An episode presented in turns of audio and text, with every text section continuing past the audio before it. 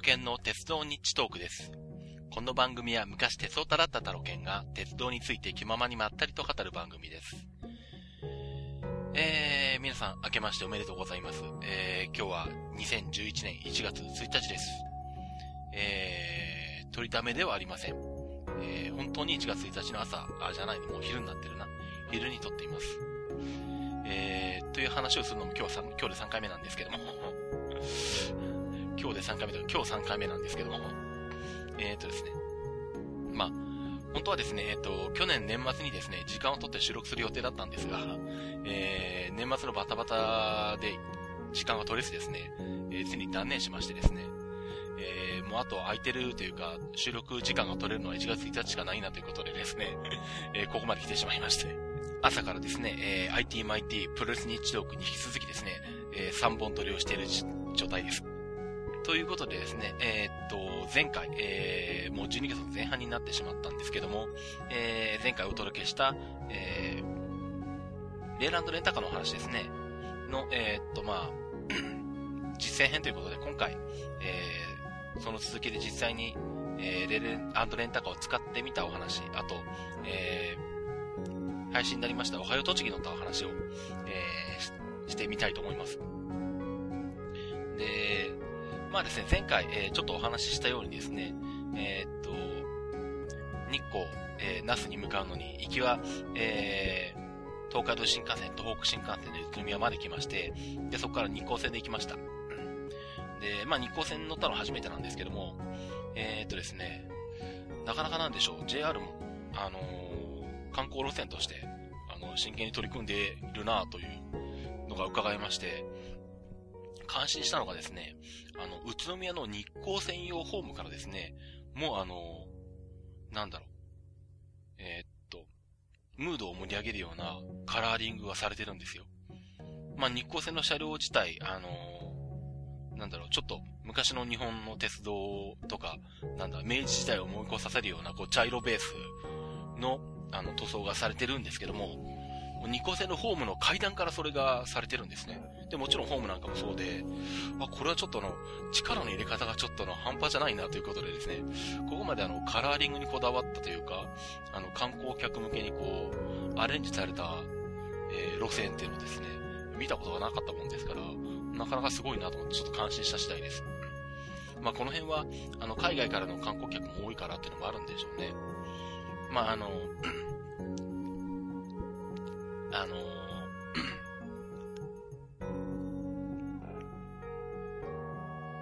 ー、あの、恋する旅鉄部でも、あの、大関拓さんが言われてたように、あの、大関拓さんが言われてたのかな？ごめんなさい。ひょっとしたら、あの、栗原さんかも言わしませんけど、あの、外国人が本当に多かったんですね。えー、あの、で、車内でも何組か外国人観光客を見まして、まあ本当にあの、海外の観光客向けに、あの、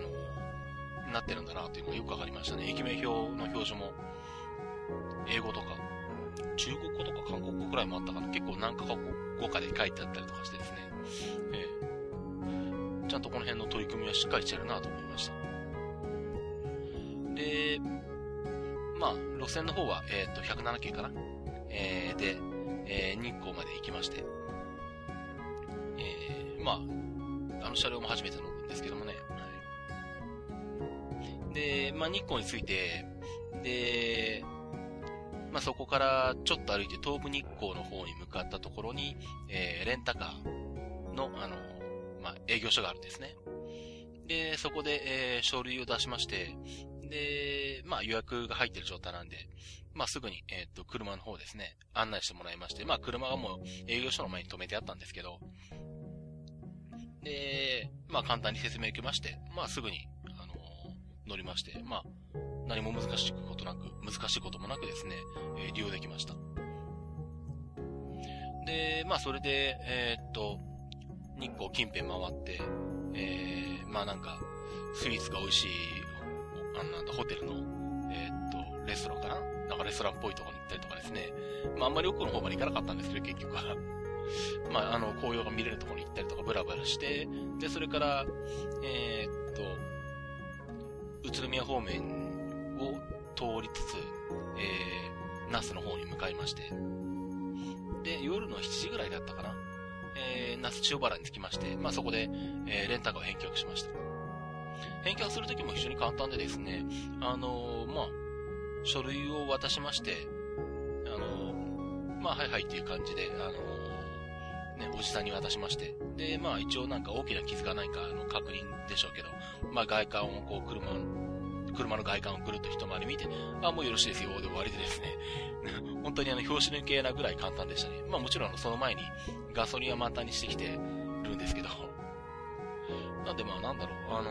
予約さえしてしまえば、非常にお手軽に使えるなっていうのが分かりまして、車もなんだっけ、あのまあ、何百 cc ぐらいの、あの普通車のちっちゃいやつですけど、非常に乗りやすくてですね、あの、悪くなかったです。なんで、まあ、割とこれからもうちょっとレールレンタカー積極的に使ってもいいんじゃないかなって気がしましたね。で、まあ、その夜は、えっ、ー、と、黒磯に泊まりまして、で、まあ、翌日、えー、おはよう栃木に乗るために、えー、黒磯駅から、え、出発したんですけども、えっ、とですね、おはよう栃木、ま、185系の、えっ、ー、と、10連だったかな。うん。で、グリーンが1両だけ入ってるのかな。えー、という編成なんですけども、なんだろう、思ってたより、僕が思ってたよりはお客さんも割と乗ってたかな。乗ってたというか、まあ、途中から乗ってきたという感じですかね。で、特になんでしょう。あのー、意外だったのがですね、新宿、終着の新宿から50キロ圏内に入った割と短距離で乗る人が多かったんですよ。久喜から結構乗ってきたりとかしてですね。で、まあ、それでふと気がついたというか、あのー、分かったんですけど、要はその、なんでしょう。湘南新宿ライナーのグリーン車に乗る感覚で乗れるんですよね。あのー特急料金が安いですから、特に50キロ以内だとかなり安いので、あのまあ、ちょっと気軽に、あの、乗車券にプラスして、あの湘南新宿ライナーの普通車に乗るよりも、ちょっと、あの楽に行くというか、乗っていくというか、いう感じで、まあ、グリーン車に乗るとか、の感覚で乗れるんだなというのがよくわかりましたね。ですね、まあ、どうなんだろう。私が乗ったのが、えっ、ー、と、先頭車両なんですね。先頭車両で乗車率が25%とか30%ぐらいだったんじゃなかったのかな。ちょっとざっと数えてみたんですけど。なんで、まあもうちょっと、あのー、乗りやすい真ん中辺の車両とかだともうちょっと乗ってたんじゃないのかなっていう気もしますし、それを考えるとまあ、廃止にしなくてもいいんじゃないかなとか思ったりもしたんですけどね。まあ、あのー、まあ、そんなこと言ってもしょうがないんですけど、まあそんなこんなで、あのー、おはよう栃木の方にまあ、黒磯から新宿まで乗り通してきました。ただ途中ですね、ちょっとあの、まあ、プチ事件がありまして、事件ということでもないんですけど、あの、途中ですね、ちょっとどの辺だったか忘れちゃったんですけど、あの、走ってる最中ですね、あの、ちょっとした縦振動と合わせて、ガタンって音がしたんですね。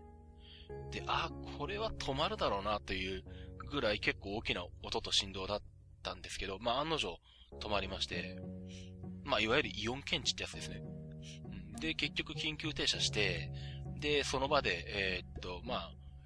運転手さんかな？車掌さんかな？あのー、が、状況の確認を取りまして、20分くらい止まってたかな？うん。で、まあ最終的には、どうも大きい死だったようですということで、まあそんな大事故、大事件でもなく、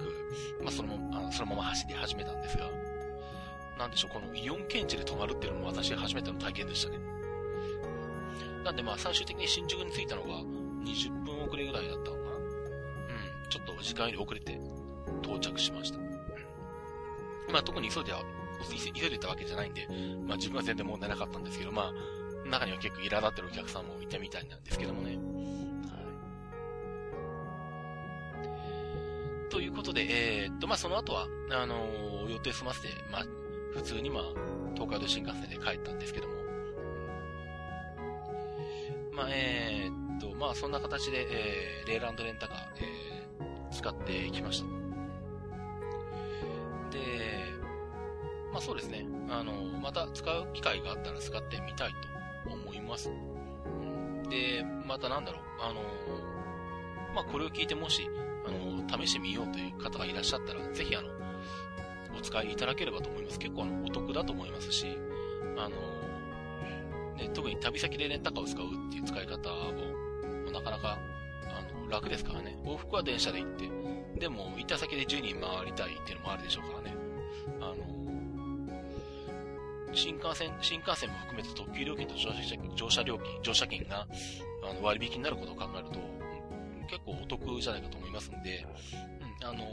おすすめだと思いますんで、またぜひよろしかったらお使いいただければと思います。で、今回それぐらいで実はあんまりネタがないんですけど えっとですね、そうですね。まあ最近乗ったものというと、あとはなんだ、ムーンライトながらに乗って東京から静岡まで帰ってきたぐらいかな、この間。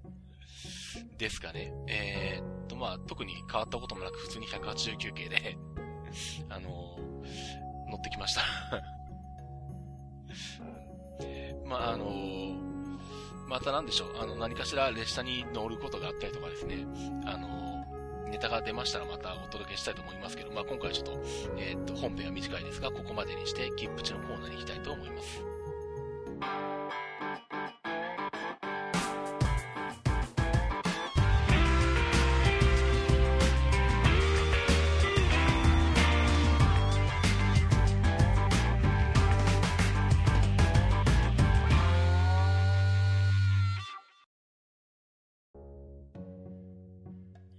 切符の知識、切符値です。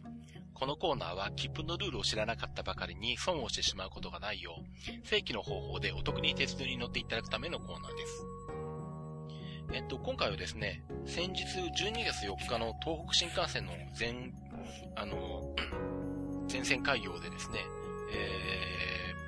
ー、新しくできました、えー、っと、フリー乗車券のことをお話ししたいと思います。えー、っとですね、名前が北東北、あ、違う、北東北函館フリー乗車券と言いまして、えっ、とですね、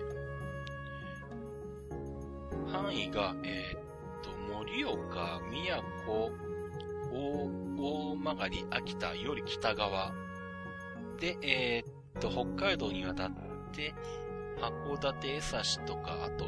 えっ、と、森ですね。大沼を通って森まで。の間が、えっ、と、フリーでの乗り降りできる区間になってまして、出発地としてまあ東京方面、東京都区内とか、えっ、と、横浜市内とか、えー、大宮川口戸田公園あたりが設定されている切符です。で、これがですね、もともとは、新幹線が開業する前は、えっ、と、青森函館フリー切符という切符だったんですね。で、まあ、これが、あの、新幹線が青森、新青森まで延伸開業するってことで、えー、まあ、配信になりまして、で、えー、まあ、新しくこの、北東北函館フリー乗車券っていうのができました。で、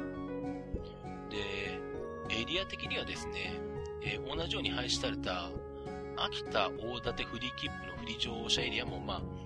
乗り、飲み込んで、まあ、二つのフリー切符を合わせたようなエリアになってるんですね。で、まあ、あのさらに、えー、JR のフリー乗航区間も、まあ、拡張されて、で、さらに、三陸鉄道とか IG、えー、IGR 岩手、銀河鉄道とかですね、うん、えっ、ー、と、青森鉄道とか、あと、秋田内陸縦貫鉄道まで、えー、入ってしまうというですね、えー、まあ、盛岡から、まあ、函館のちょっと先まで全部範囲に入るというすごい巨大な範囲の昔の東北、なんだ、東北ワイド集権を思い出させる、思い出させるような、あの、広い範囲のフリー切符になったんですけども、えー、っと、ただですね、えー、っと、大きな変化がありまして、今私フリー切符と言ってしまったんですけど、名前が北東北函館フリー乗車券なんですね。でなんで乗車券っていうかというと、えー、実はですね、これ、あの、乗車券部分の効力しかないんですよ。だから特急料金とか、あの、特急料金とか含まれてないんですね。なので、あの、東京都内発1万8000円って値段で、パッと見ると異常に安いんですけど、あの、これ往復の東北新幹線とかの料金全く別です。で、フリー区間内も乗車券としての効力しかないので、あの、特急とか新幹線にも乗れません。なんで、あくまで、えー、特急料金は別に払ってくださいよということで、えー、北東北函館フリー乗車券なんですね。なんで、この辺がまあ、ちょっとどうなのかって話があるんですけども。まあ、この辺把握して、まあ、うまいことを使っていれば、まあ、安上がりにはできると思いますし、特に、ね、北東北の、あのー、なんでしょう、乗り潰しとかに使われるんであれば、うん、あの、使い入れはあると思います。特に、割高な第三セクターとかが入ってるんで、まあ、そういう意味では、うまく使ってやれば、割安になると思います。で、ちなみにこれがですね、えー、往復は東北新幹線経由か、またはあけぼのを利用する場合に限り、上越宇通本線経由も可能ですとなってますね。で、あとは、えー、まあ、新青森、青森間のみ乗車する場合に限り、特急急行料金の普通車重席にご乗車になれます。まあ、これは、あの、一般乗車券と同じですね。あと、えっ、ー、と、津軽海峡線の蟹田木古内間の区間内相互発着に限り、東京急行の普通車重席にご乗車になります。まあ、これも、えー、なんでしょう、一般と同じですね。はい。まあ、えー、ということで、まあ、効力的には、えっ、ー、と、普通の乗車券で、えー、っと、まあ、含まれているのが、えー、北東北の第三テクターと、あとバスが入ってるのか。JR バスか。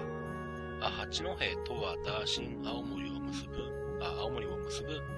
まあ、JR バスが入ってるのかな。なんでまあ観光とかでもまあ使えるかも、なという感じですね。岩泉線なんかも入ってますしね。まあ今復旧してないんですけど。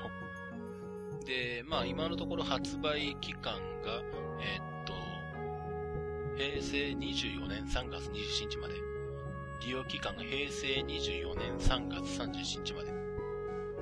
にな。ってますんで、まあ、再来年、違う、えっ、ー、と、今から見ると来年か。えっ、ー、と、来年の、えっ、ー、と、春までは、えっ、と、設定されてます。ということなんで、まあ、特に東京圏の方、で東北方面の通信される方には、えー、まあ、うまく使ってやるとおすすめじゃないのかと思います。まあ、これ以外にも、あの、東北新幹線絡みで、あの、青春18切符に特例ができたりとかあるんですけど、まあその辺は多分、あのいろんなメディアで散々言われてると思いますんで、まあ、ここでは取り上げないことにして、まあ、今回はこの北東北函館フリー乗車券のお話ということで、えー、ご紹介していき、えー、いきました。では、えー、エンディングに行きます。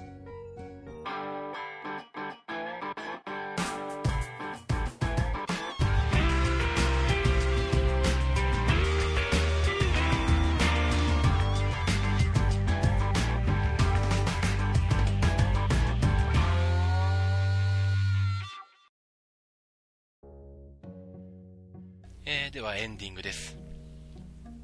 えー、まあ、先ほどですね、あのー、あまり他にネタがないという話をしたんですけど、まあ実は、あのー、なくもなくてですね、